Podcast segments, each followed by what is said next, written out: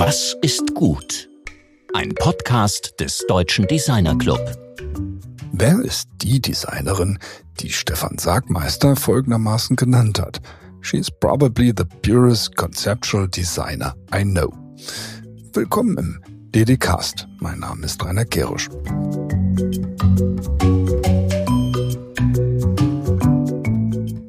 Letzte Woche haben wir die Designerin Mona Mithapam Lake Atatlan in Guatemala besucht. Das von ihr dort gegründete Sozialunternehmen Mosan ist ein vorbildliches, partizipatives Social Design Projekt, bei dem ihr besonders die Zusammenarbeit mit den lokalen Maya-Communities und effektive Maßnahmen gegen die Abwasserbelastung des Sees am Herzen liegen.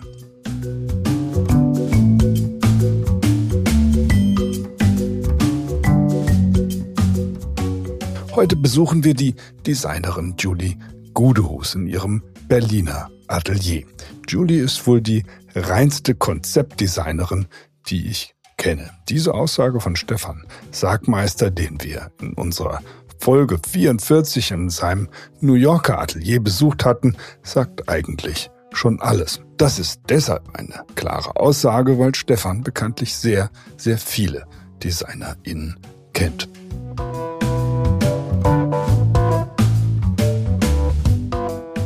Was macht Julie Gudehus so besonders? Bekannt wurde sie durch ihre Genesis, eine Übersetzung der biblischen Schöpfungsgeschichte in zeitgenössische Hieroglyphen. Diese visuelle Schöpfung wurde in der Wochenzeitung Die Zeit veröffentlicht und war der fulminante Auftakt für ihre Karriere. Sowohl ihre Genesis als auch ihr 3000-seitiges Lesikon der visuellen Kommunikation wurden schon verschiedentlich als Designerbibel bezeichnet und in ihrer langjährigen Zusammenarbeit mit dem Verlag Hermann Schmidt in Mainz entstanden weitere wichtige Publikationen. Nun knüpft sie an diese beiden Werke an. Ja, sie verknüpft die beiden. In ihrem aktuellen Icon Spell Projekt geht es um nichts Geringeres als um die Erschaffung einer visuellen Weltsprache. Aus aneinandergereihten Bildzeichen und mit Hilfe von Schwarmintelligenz. Darüber und über einiges mehr spricht nun mein Kollege Georg Christoph Bertsch mit Julie Gudehus.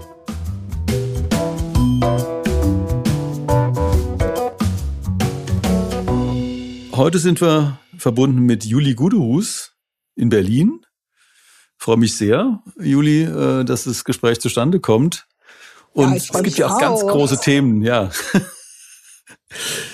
ja, fangen mal gleich mit was Großem an, weil du machst ja nicht äh, klein und äh, du hast ja Du hast ja die Bibel, genauer gesagt das Buch Genesis aus dem Alten Testament in Grafikdesign-Format gebracht. Das war 1992. Und dann einige Zeit später, im Jahr 2000, hast du das Grafikdesign im Bibelformat äh, sozusagen herausgebracht, nämlich als das Lesikon der visuellen Kommunikation mit 2000 Seiten. Tja, wer hätte das gedacht? Das ist mir ja auch gar nicht klar, wenn man sowas macht, dass man äh, nebenbei solche Bögen spannt. Also für mich war das total klar, äh, eben, also weil du bist für mich wirklich die Designerin, die immer an Extreme geht. Und diese Masse, diese 2000 Seiten des, des, des Lesikons, das ist Drei. sowas von. Es sind 3000 Seiten. Es sind 3000 mhm. Seiten. Ganz genau auf die auf die Seite genau 3000. Okay, also 3000 Seiten. Äh, ein dünn Bibeldruckpapier, dünn, äh, kleine Typografie. Es ist wirklich unglaublich. Also das Ding ist ähm, einzigartig. Es gibt auch nichts Vergleichbares. Ich habe noch nie irgendwas gesehen, was in diese Richtung geht, auch nicht international das eben tatsächlich ein Kompendium, ein subjektives Kompendium all dessen ist, was Design sein kann oder sein könnte. Ja, eigentlich ist es so, äh, noch gerade mit einer Hand zu erfassen, was alles in den Bereich der visuellen Kommunikation hineingehört. Das, der entscheidende Punkt dabei ist ja, dass es äh, sozusagen, es hat so einen allumfassenden Anspruch, aber gleichzeitig eben auch eine eindeutig künstlerische Geste. Also es ist, es hat einen Informationswert, einen enormen, aber es ist dann doch eher ein Kunstwerk. Auf eine Weise ja. Und ich habe auch gedacht, ähm, tatsächlich, wenn man über das Zitatrecht nachdenkt, dann trifft das auf jeden Fall äh, zur Hälfte zu, dass es eine künstlerische Arbeit ist und zur anderen Hälfte ist es auch eine wissenschaftliche Arbeit, weil ich so eine Art Feldforschung betrieben habe, was Leute denken, was es mit bestimmten Begriffen auf sich hat oder auch was sie für eine Haltung dazu haben. Das ist für mich auch ein ganz entscheidender Punkt bei deiner Arbeit, weil du bist eine der ganz wenigen Designerinnen, die wirklich nicht institutionelle Designforschung betreiben in einem Umfang und einem Ausmaß, dass du selbst als Person gewissermaßen zu einer Art Institution geworden bist. ja, Tatsache. Das hat wirklich jemand mal auch aus einem linguistischen Institut äh, zu mir gesagt in Bezug auf das Lesikon, dass äh, an so einer Arbeit sähe es normalerweise ein ganzes Institut. Da musste ich sehr lachen und äh, ja, da mag er wohl recht haben. Und es, es gibt ja da auch einen äh, familiären Hintergrund, weil dein Vater ist ja eben auch ein, ein sehr äh, produktiver Buchautor, der also mehrfach promovierter, habilitierter äh, unter anderem Logistikforscher, der das Standardwerk schlechthin äh, zur Logistik äh, rausgebracht hat, das in x Auflagen seit 1999 immer wieder erscheint. Diese, was, was hat, hat dich eigentlich dazu gebracht oder was ist so dann der Antrieb, das zu machen, was du machst? Also diese sehr umfassende, fast enzyklopädische Arbeit auf der einen Seite und diese sehr experimentelle Arbeit. Also kommt es aus einem familiären Hintergrund oder woher kommt das? Ich glaube schon, dass es was familiäres gibt, was da einen Einfluss hat. Meine Mutter war Künstlerin, die Mutter meines Vaters war auch Künstlerin. Mein Vater ähm, hat definitiv auch ähm, mehr das Analytische mit auf den Weg gegeben und meine Mutter und meine Großmutter, glaube ich, sehr stark auch das Spielerische und Künstlerische, das Freie. Ähm, ja, ich glaube schon, dass es sowas gibt wie so ein Familienspirit auf beiden Seiten, mütterliche, väterliche Seite, die irgendwie sich in mir auf wieder neue Weise zusammenfinden. Und was vielleicht auch noch erwähnenswert ist, mein Großvater väterlicherseits war so ein Tüftler, der hat so alles Mögliche ausgetüftelt in seiner Freizeit. Der war Ingenieur eigentlich und hat aber irgendwie Sturmfluten erforscht und Tetraeder irgendwie und äh, seine Mutter wiederum war eine passionierte Sammlerin, die hatte ein riesiges Haus voll mit Dingen aus 100 Jahren, die ist fast 100 Jahre alt geworden. Also ja, ich ähm, glaube schon, dass ähm, ich bin natürlich nicht die Einzige. Also ich glaube schon, dass sich in mir da äh, auch so ein paar Sachen wiederfinden, die andere Menschen in der Familie schon entweder gemacht haben oder was sie beschäftigt hat. Auch ein bisschen so ein Spirit, so ein Humor, glaube ich auch. Ja. Aber das ist aber, wie gesagt, bei mir, also für mich ist natürlich dieses, dieses humorvolle, äh, dieser intelligente Humor, der da drin ist. Also der hat äh, für mich eben auch was ähm, mit Monty Pythons Flying Circus zu tun. Auch ein sehr intelligenter Humor, äh, eine gewisse Neigung zur Albernheit, aber immer mit einer extremen Substanz dahinter. Und diese. Du sagst es, ja, ganz genau. Das, das trifft das sehr gut. Also den, den Spaß ernst nehmen, sozusagen.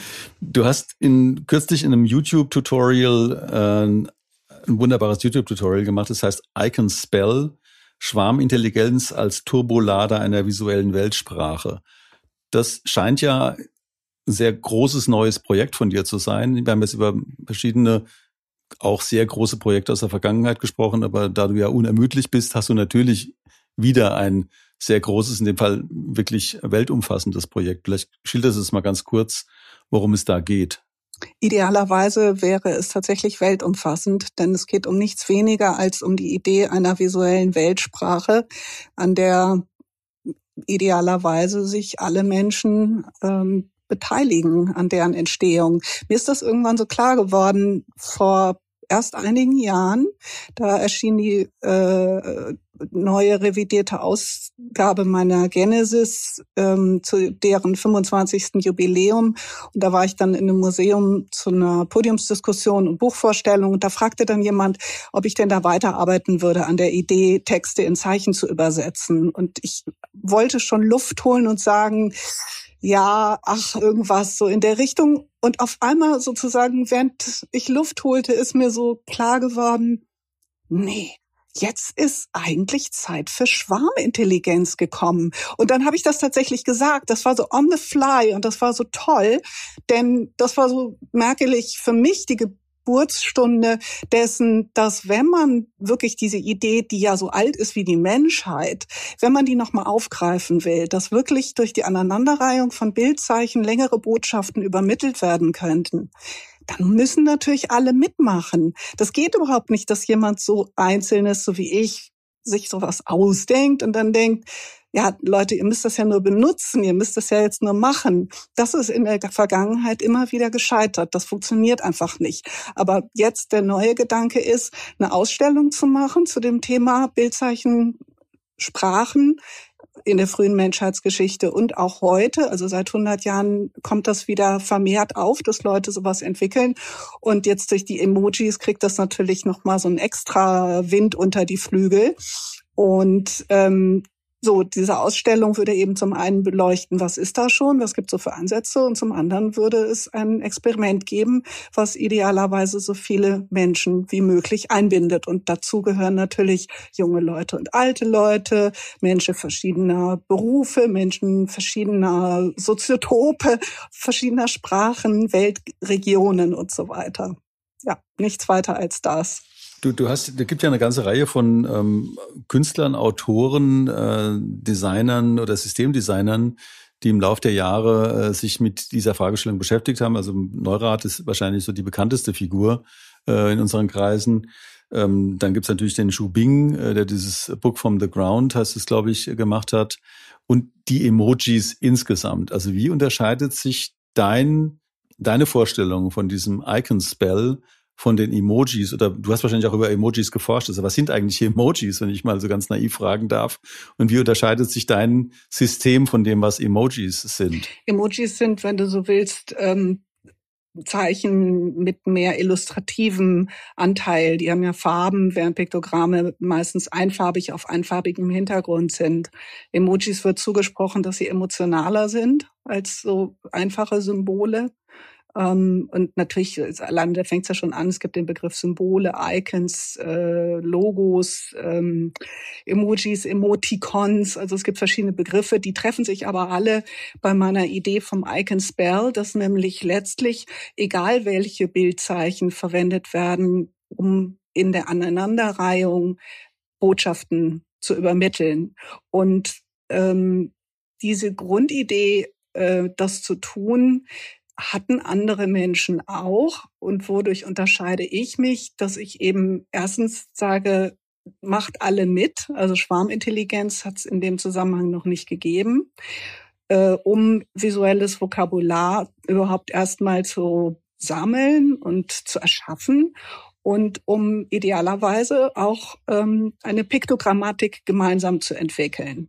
Also das Ganze wäre jetzt erstmal auf Papier mit Stift und Zettel. Das geht ganz einfach schwarz auf weiß, um das zu sammeln und auszustellen und wachsenden Bestand zu haben.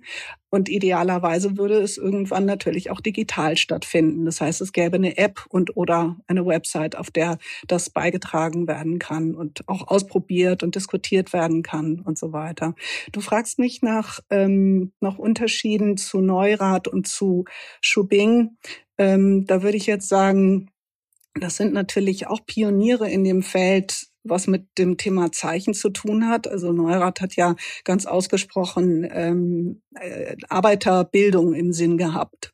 Und da knüpfe ich auf jeden Fall an, drehe es aber nochmal um eine Wendung, indem ich sage, nicht die Arbeiter werden gebildet, sondern die Arbeiter sagen selbst etwas. Das heißt, es ist eigentlich auch Neuzeit. Wir sind ja heute angekommen in einer Zeit, wo die Mittel, um sich zu äußern, allen zur Verfügung stehen, während in der Zeit von Neurath sowas wie Fernsehen oder Radio und Zeitung nur von wenigen gemacht wurden. Das heißt, es war so, ähm, ja, eigentlich hast du jetzt einen sehr demokratischen Anteil an dem äh, an dem Prozess, was mir da vorschwebt. Das gab es damals nicht vor 100 Jahren bei Neurath. Du, du hattest mir, im, wir hatten auch im Vorgespräch mal kurz über Emojis gesprochen, mhm. da hattest du mir nochmal erläutert, wie Emojis eigentlich gemanagt werden. Das finde ich einen ziemlich interessanten Punkt, also weil du hattest diesen Aspekt des demokratischen, des partizipativen, äh, gemeinsam in der Schwarmintelligent basierten Entwickelns angesprochen und Emojis funktionieren ja anders. Emojis funktionieren ja über ein Kuratorium oder äh, wie auch immer.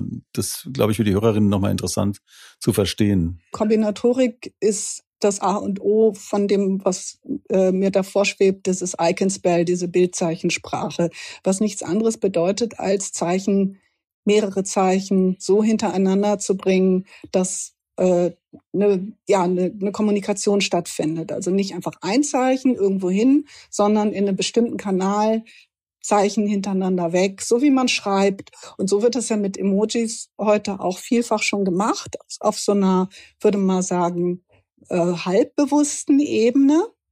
Man reiht die irgendwie so ein bisschen aneinander und pff, wählt auch so ein bisschen nonchalant aus, welche Emojis man nehmen würde. Und die Steigerung dessen stelle ich mir vor, dass auf allen Tastaturen, mindestens in dieser App, dass man dann Zeichen auswählen könnte, die spezifischer sind, die genauer sind, so wie du eine Sprache auch entweder nur sehr simpel sprechen kannst, so ähm, Basic English, so äh, How are you, so ungefähr, oder du dich ähm, auf Englisch dann über Heidegger unterhalten kannst. Also das so dafür brauchst du ja natürlich noch ein anderes Vokabular, ist klar. Und bei dem visuellen Vokabular, was für eine Sprache die aus Zeichen besteht, erforderlich wäre, da, da bleibt abzuwarten, wie sich das entwickeln kann. Vermutlich wäre es genauso wie bei einer gesprochenen Sprache, dass es viele Menschen gibt, die sowieso nur ganz einfache Begriffe verwenden und aber auch sowas wie Fachleute oder bestimmte Soziotope, in denen bestimmte Begriffe verwendet werden, die den anderen nicht geläufig sind. Ich glaube, so wird es sein. Aber es wird einfach spannend sein. Es wird einfach ähm, es ist einfach total aufregend. Ich, ich finde das Ganze auch, ich meine, deshalb interessiert mich das auch so sehr, weil das ist ja ein, ein, Projekt, ein Projekt von gewaltigen Ausmaßen. Aber nochmal ganz kurz zurück zu dieser Frage, wie Emojis eigentlich gemanagt werden. Und die entstehen ja irgendwie, die werden für verschiedene Plattformen zur Verfügung gestellt und irgendwer ist ja da, steht ja dahinter, also sozusagen als Entscheidungsgremium. Das ist ja, da, da, da habe ich, wenn ich es richtig verstanden habe, ja auch die Differenz zu deinem ähm, basisdemokratischen oder partizipativen Schwarmkonzept. Hab verstanden. Ähm, es geht darum, dass die Emojis, die wir heute auf unseren Tastaturen angeboten bekommen, von einem Konsortium, äh, vom Unicode-Konsortium überhaupt äh, nur ähm, ja beschlossen werden. Also das heißt, das ist ein sehr elitärer Zirkel, der besteht aus zehn äh, Weltkonzernen, unter anderem Apple, Microsoft und aber auch irgendwie komischerweise der Staat von Oman, ähm, die ja äh, die ähm, dafür irgendwie zuständig sind, was wir an Emojis ähm, auf unseren Tastaturen haben. Das heißt, das ist total limitiert.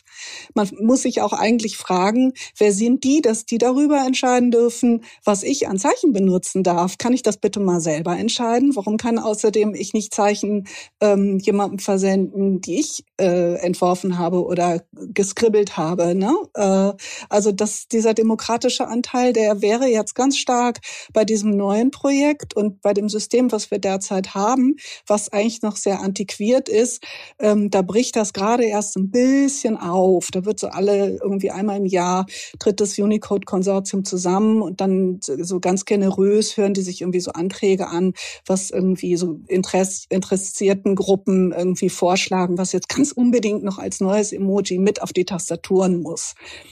Da gibt's dann jedes Jahr so ein Release. Also bei meiner Vorstellung von einem Projekt, was demokratisch läuft, wäre das äh, nonstop. Das würde die ganze Zeit würde das befüttert werden, zurechtgeschüttelt und zure ja, also nach oben gespült. Was wird viel benutzt, was wird wenig benutzt? Kann man das ähm, vielleicht für was anderes benutzen, als was der äh, oder die, die das gemacht haben, am Anfang gedacht haben. Das sind so Gedanken. Also es ist viel freier. Also das, das ist ein ganz wichtiger Punkt. Also wenn der Staat von Oman genannt ist, ja nicht unbedingt äh, für seine demokratischen Grundprinzipien bekannt oder berühmt. Ähm, aber das Thema, das du jetzt ansprichst, äh, zahlt ja absolut auf unser Design äh, for Democracy Thema ein, das wir hier sowohl im Deutschen Designer Club als auch eben hier bei dieser World Design Capital Bewerbung der Region Frankfurt-Rhein-Main ja im Vordergrund stellen. Also Design for Democracy als sozusagen die zentrale gesellschaftliche Aufgabe, eben Gesellschaften anders zu gestalten. Und da kann Design eben auch massiv was zu beitragen. Und äh, von daher. Ich habe letztes Jahr jemanden kennengelernt, Freund Studienfreund von einer Freundin, der äh, hatte einen UNESCO-Chair, also so einen UNESCO-Lehrstuhl. Und der hat ähm, die sogenannte Jena Declaration ins Leben gerufen. Und da gab es letztes Jahr eine Konferenz, da hat er mich irgendwie auf den letzten Drücker eingeladen, weil er mein Icon-Spell-Projekt auch wahnsinnig passend fand für diese Jena-Deklaration, wo es um nichts weniger geht als darum, wie wir unsere Welt ähm, jetzt irgendwie noch äh, in der Schieflage, in der sie ist, wieder irgendwie auf ja zum auf, auf, auf einen grünen Zweig bringen. Und er sagte, das passt so toll, dieses Icon Spell Projekt, weil es einfach so verbindend ist und auch so demokratisch und so freundlich auch. Also ähm, muss man mal gucken. Die UNESCO ist ja keine in dem Sinne Organisation, wo man als Einzelperson antanzen kann und sagen kann, hey Leute, ich habe hier irgendwie ein total tolles, abgefahrenes Projekt. Wollt ihr das nicht mal irgendwie unterstützen? Da muss man also mindestens eine Stadt oder ein Staat besser noch sein. Und selbst dann kannst du nur alle zwei Jahre da irgendwas vorschlagen. Also das ist alles ein bisschen Zukunftsmusik, aber es hat mich total ähm, ermuntert, wie auch so manche andere Zuspruch jetzt in der Zeit, seit ich das ähm, da, seit ich da dran bin, das ins Leben zu rufen. Und der Witz ist, mir wird selber immer klarer, wie kühn das ist, ja so einfach das gleichzeitig auch ist. Das ist so verrückt. Aber eigentlich kenne ich mich auch schon so ein bisschen aus mit so Sachen, denn das Lesikon hat auch ganz klein angefangen, dieses 3000 Seiten Ding. Ich weiß noch, da hatte ich irgendwie so eine DIN A4 Seite mit Begriffen für irgendeinen Workshop, den ich gegeben habe, mit so typografischen Fachbegriffen. Und dann ist das ausgeufert und viel kann man gar nicht planen. Und das ist aber irgendwie auch das Schöne. Also ich bin ganz gespannt selber, was jetzt noch so an Dynamiken in Gang kommt. Das, also man, da kommen wir wieder zurück zu diesem Thema dieser äh, Vernetzung. Also du, du bezeichnest dich selbst ja auch als Vernetzerin oder bist faktisch auch eine Frau, die unglaublich viele Leute miteinander vernetzt hat. Also sei es durch das Lesikon, wo ja, weiß nicht, hunderte von Autorinnen beteiligt waren äh, und auch die dann anschließende äh, größte Autorenlesung der Welt, wo das Lesikon dann von diesen Autorinnen vorgelesen und dokumentiert wurde. Äh, also diese, diese umfassenden, also vom Gesamtkunstwerk her eher herstammenden äh, partizipativen Ansätze, äh, die, die finde ich eigentlich unglaublich spannend. Und das ist etwas, was wirklich nur du in dieser Form machst. Also ich meine, ich kenne mich wirklich aus im Design und äh, diese, dieses Thema, äh, das würde ich eben als, dem würde ich auch diesen Begriff der Feldforschung in der Praxis diesen, dieses Siegel verleihen dass du eben eine nicht akademische, nicht institutionelle Designforschung betreibst, eben mit Mitteln des Design, äh, aus dem dann wirklich was, was rauskommt, wo dann alle, die da irgendwie daran beteiligt waren, eben verändert daraus hervorgehen. Das, da würde ich ganz gerne mal kurz ein, darauf eingehen, bevor wir auf diese Ausstellungen noch kommen, die jetzt wiederum einen anderen, anderen Ansatz eben wählen bei der Vermittlung. Also dieses Vernetzen. Erzähl doch mal, was du damit meinst eigentlich. Oder ich, ich habe es ja erlebt, ich erlebe es auch, deine, deine Qualität in der Vernetzung von Menschen, die eigentlich gar nichts miteinander zu tun haben. Aber was bezweckst du damit? Ja, ich habe einfach Vergnügen, auch Menschen miteinander zusammenzubringen. Das stimmt schon. Auf einer Party, wenn ich eine Party mache, dann ähm, habe ich einfach auch ein großes Vergnügen als Gastgeberin, äh, Leute irgendwie zusammenzustellen, zu sagen, ihr beide habt übrigens das und das, bla, und dann gehe ich schon weg und dann sehe ich die Stunden später immer noch in lebhaftesten Gespräch. Da freue ich mich immer wie verrückt. Und ähm, ja, also einfach Verbindungen zwischen Menschen, zwischen dem auch was.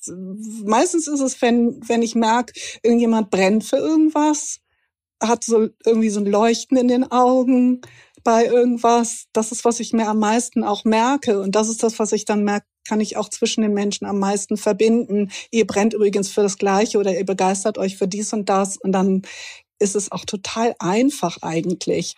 Und insofern, ähm, ja, jetzt auch im Zusammenhang mit diesem Iconspell-Projekt, ähm, das würde möglicherweise dann die Komponente auch von so landläufiger Forschungsidee bekommen, weil ich auch schon Hochschulen angesprochen habe, die ähm, interessiert wären, da mitzumachen, selbstverständlich, dann mit ihrem Apparat.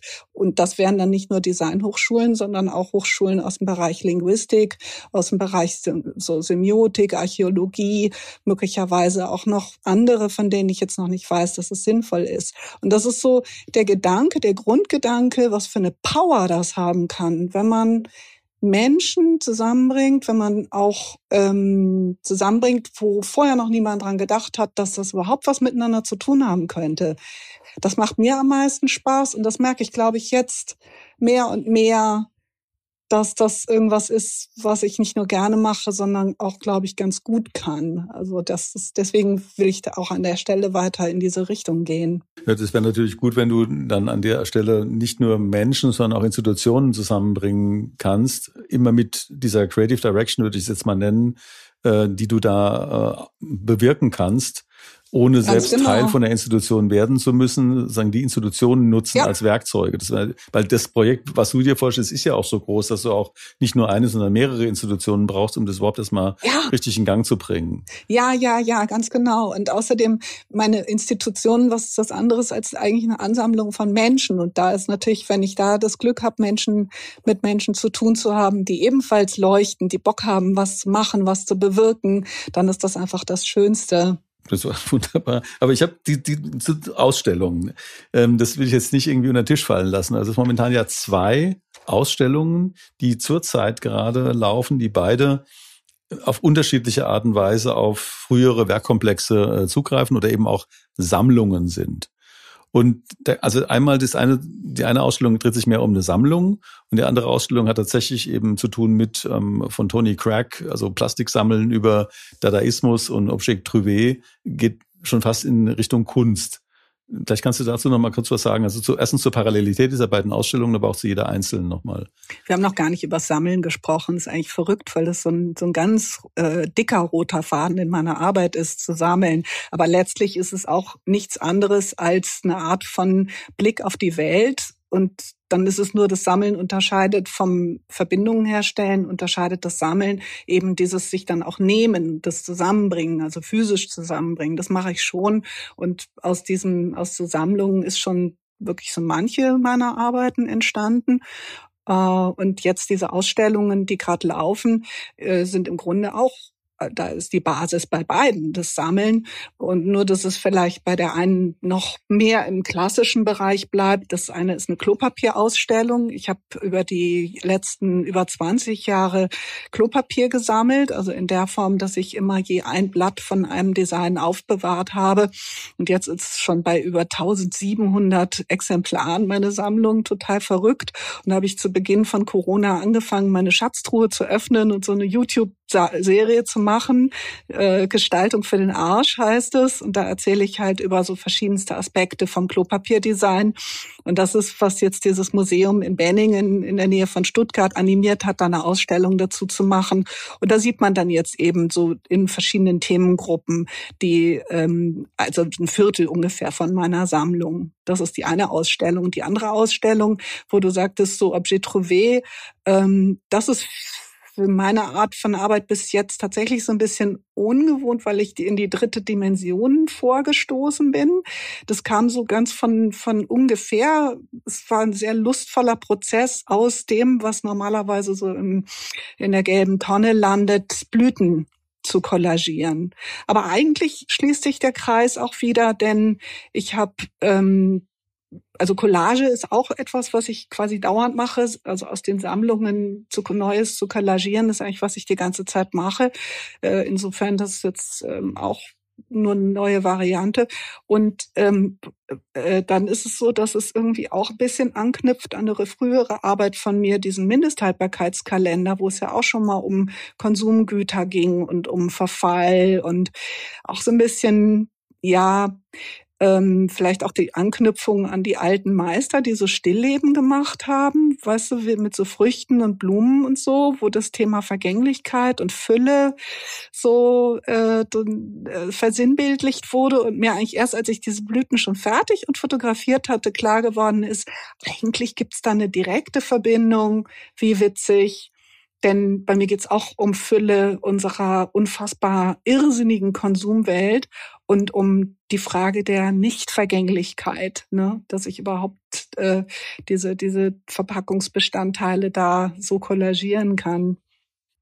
Konzeptartkünstler Uwe Schnatz aus den späten 90er Jahren, ich glaube drei oder vier Arbeiten, in dem er holländische Stillleben, also so Momento Mori Stillleben mit Plastikhummern und Plastik Orangen und, und, und Zitronen Ja, nachgebaut hat. Ja, Das ist ein bisschen anderer Ansatz als das, was du jetzt wählst, aber diese, diese Idee sozusagen, die, diese, diese künstlichen Objekte, ähm, äh, also jetzt so zu inszenieren, als seien sie Teil eines mehrere hunderte Jahre früher entstandenen Stilllebens, was irgendeine Realität von damals abbildet, ist natürlich was anderes, als was du hier machst. Aber ich finde trotzdem nochmal dieses, dieses Thema, beschreib doch mal so einen oder zwei von diesen Objekten, um damit wir die genauer fassen können. Ich hatte das vorhin nur so als Collage oder Dadaismus oder Derivé beschrieben. Wie sehen die denn aus? es gibt immer so Blumensträuße. Die Vasen sind, was man schon sofort erkennt und kennt, sind Plastikflaschen aus dem eigenen Haushalt, zum Beispiel vom Waschmittel oder von irgendwelchen Spülmittel, so äh, destilliertes Wasser, also so größere so, so Flaschen. Das sind die Vasen. Und dann ist es aber, als ob ähm, ja also das, das, das alles, was in so einem, in so einem gelben Sack, äh, grün, grüne Punkthaufen äh, drin war, das formiert sich auch als Blüten. Und zwar ähm, die Stängel sind ehemalige, die, diese ähm, Stäbe, von die Querstäbe von den Drahtbügeln, die man immer bei der Reinigung bekommt. Das sind die Stängel von den Blüten. Und da habe ich dann ähm, auf verschiedene Arten das befestigt, aber ohne Klebstoff witzigerweise, sondern irgendwie meistens gebohrt und draufgesteckt. Teile von Verpackungen wie Joghurtbecher oder irgendwie jetzt gerade ähm, liegt es wieder rum, diese Zündhülsen von den Raketen, diese neonroten mhm. oder so Netze, in denen du Zitronen gekauft hast oder äh, Verschlüsse von irgendwelchen äh, Tuben, also so. Ähm, das Kuriose ist, dass als ich diese Blüten gemacht habe, mir einfach so klar geworden ist, dass ich, obwohl ich gar nicht Botanikerin bin und auch keine Produktdesignerin, dass ich dieses ganze Wissen von Bauprinzipien, von Blüten offenbar schon in mir trage. Okay, ich bin interessierter Laie, das muss ich sagen. Also ich interessiere mich schon für Blüten, äh, für Flora. Ja, du, du hast auch schon, du hast auch schon Karl Blossfeld Bücher gesehen und ja, ja, kennst, ja, ganz kennst die genau. Fibonacci-Zahlen. Also. Ja, Urformen der Kunst, großartig, genau. Und das hatte ich irgendwie auch im Kopf. Also das Tolle ist, dass irgendwie mein Hintergrundwissen von, wie ist so eine Blüte eigentlich gebaut, das ist da eingeflossen. Und es war so ein lustvoller, irgendwie demiurgischer Prozess, äh, das nochmal, dass ich so wie so eine Göttin so ein bisschen irgendwie selber nochmal Blumen erschaffen habe. Aber natürlich nach, nach Vorbild, nach dem großen Meister sozusagen. Ja, das hat Spaß gemacht. Und ich glaube, was Spaß macht umgekehrt, wenn jetzt die Leute kommen zu der Ausstellung, die witzigerweise im Botanischen Garten in München ist und sich dann auch im Ambiente mischt mit dem, mit der wirklichen äh, mit der wirklichen pflanzlichen Natur. Das ist so toll, da freue ich mich schon total drauf, dass man immer hinter den Bildern, draußen wird es im Freiland sein, ähm, dass man dann die im Lauf des Jahres sich verändernde Natur sehen kann. Und meine bleibt aber immer gleich.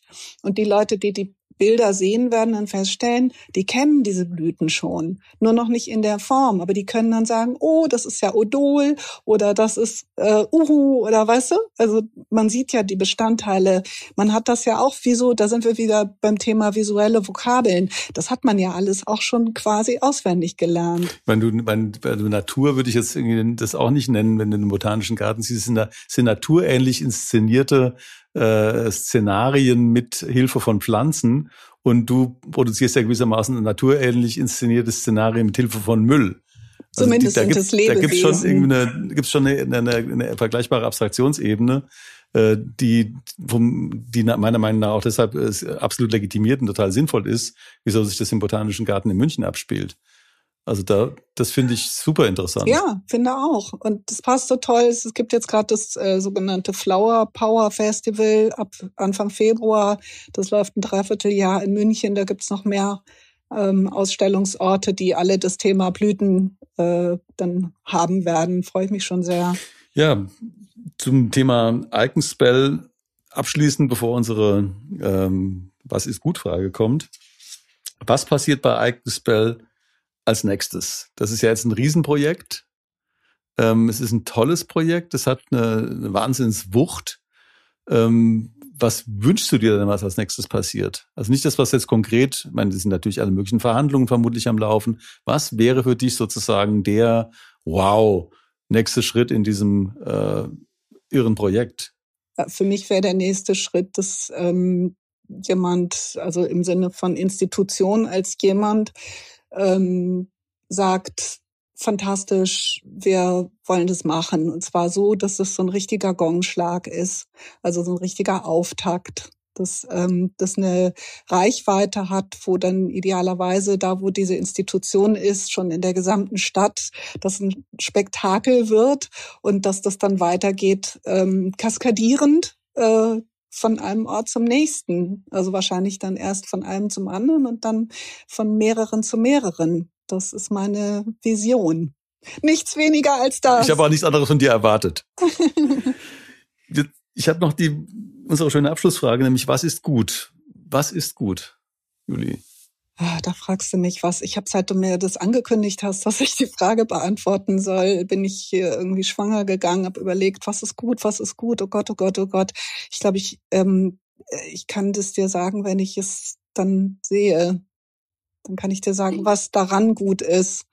Aber ich kann es, glaube ich, nicht im Allgemeinen sagen. Das, das finde ich eine sehr, sehr gute Antwort insofern du als Erste tatsächlich auf diese retrospektive Dimension hinweist. Was ist die Retrospektive? Ja, dass du sagst, wenn ich das erlebe, dann kann ich, dann werde ich beurteilen können, ob das, was ich erlebt habe, gut war.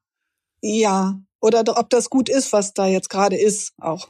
Auf jeden Fall fand ich unser Gespräch gut. So viel kann ich schon mal sagen. Es hat mir Spaß gemacht. Ja, ich meine, ich bin ja irgendwie auch äh, einer der stolzen Autoren irgendwie des Lesikons. Ich habe, glaube ich, 36 Einträge geschrieben oder ja. so.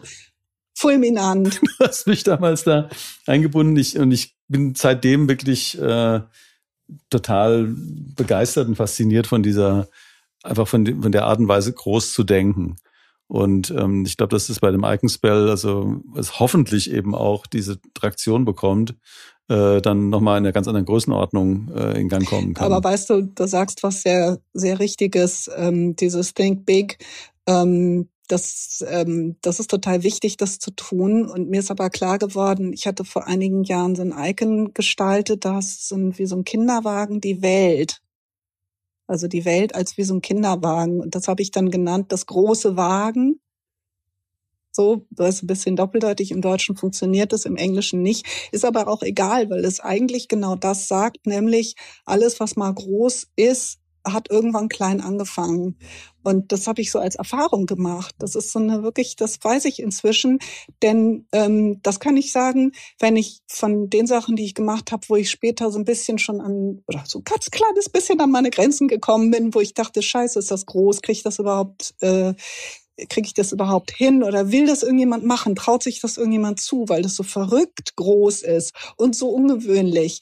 Und das fängt aber ganz klein an und das ist der Vorteil, dass man sagt, so ist eigentlich ist es ganz, es fängt ganz einfach, ganz klein, ganz nebenbei an und viel ist auch schon da und das ist auch ein Geheimnis. Man kann nicht einfach irgendwas aus dem Nichts, was groß ist, aber was Kleines aus dem Nichts, das geht sehr gut und das Kleine kann auch sehr viel größer werden und das ist schön.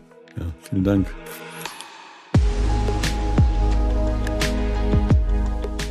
Das war Judy Gudehus im Gespräch mit meinem Kollegen Georg. Die Sache mit dem Kleinen, das man erst einmal auch ganz pragmatisch auf den Weg bringt, sozusagen aus dem Nichts heraus, das könnte auch für diesen Podcast gelten. Am Anfang haben wir nämlich wirklich nicht gedacht, dass wir mal Tausende von Hörern erreichen, Hunderte von Ausgaben produzieren und darüber nicht müde werden. Nun, groß ist das Ganze bestimmt noch nicht, aber unsere Energie ist noch lange nicht erschöpft.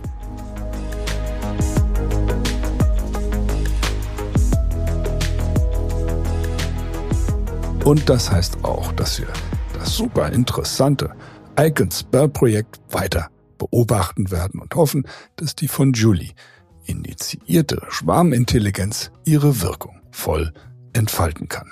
In der kommenden Woche hört ihr dann ein Studiogespräch. Zu Gast sind zwei prominente Frauen aus der Wirtschaft.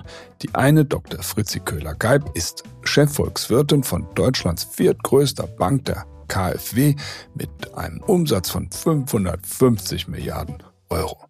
Die andere, Hanna Heimke, ist vielfach preisgekrönte Unternehmensgründerin von Right on Target 1,5, das sich der Erreichung des 1,5 Grad Ziels verschrieben hat.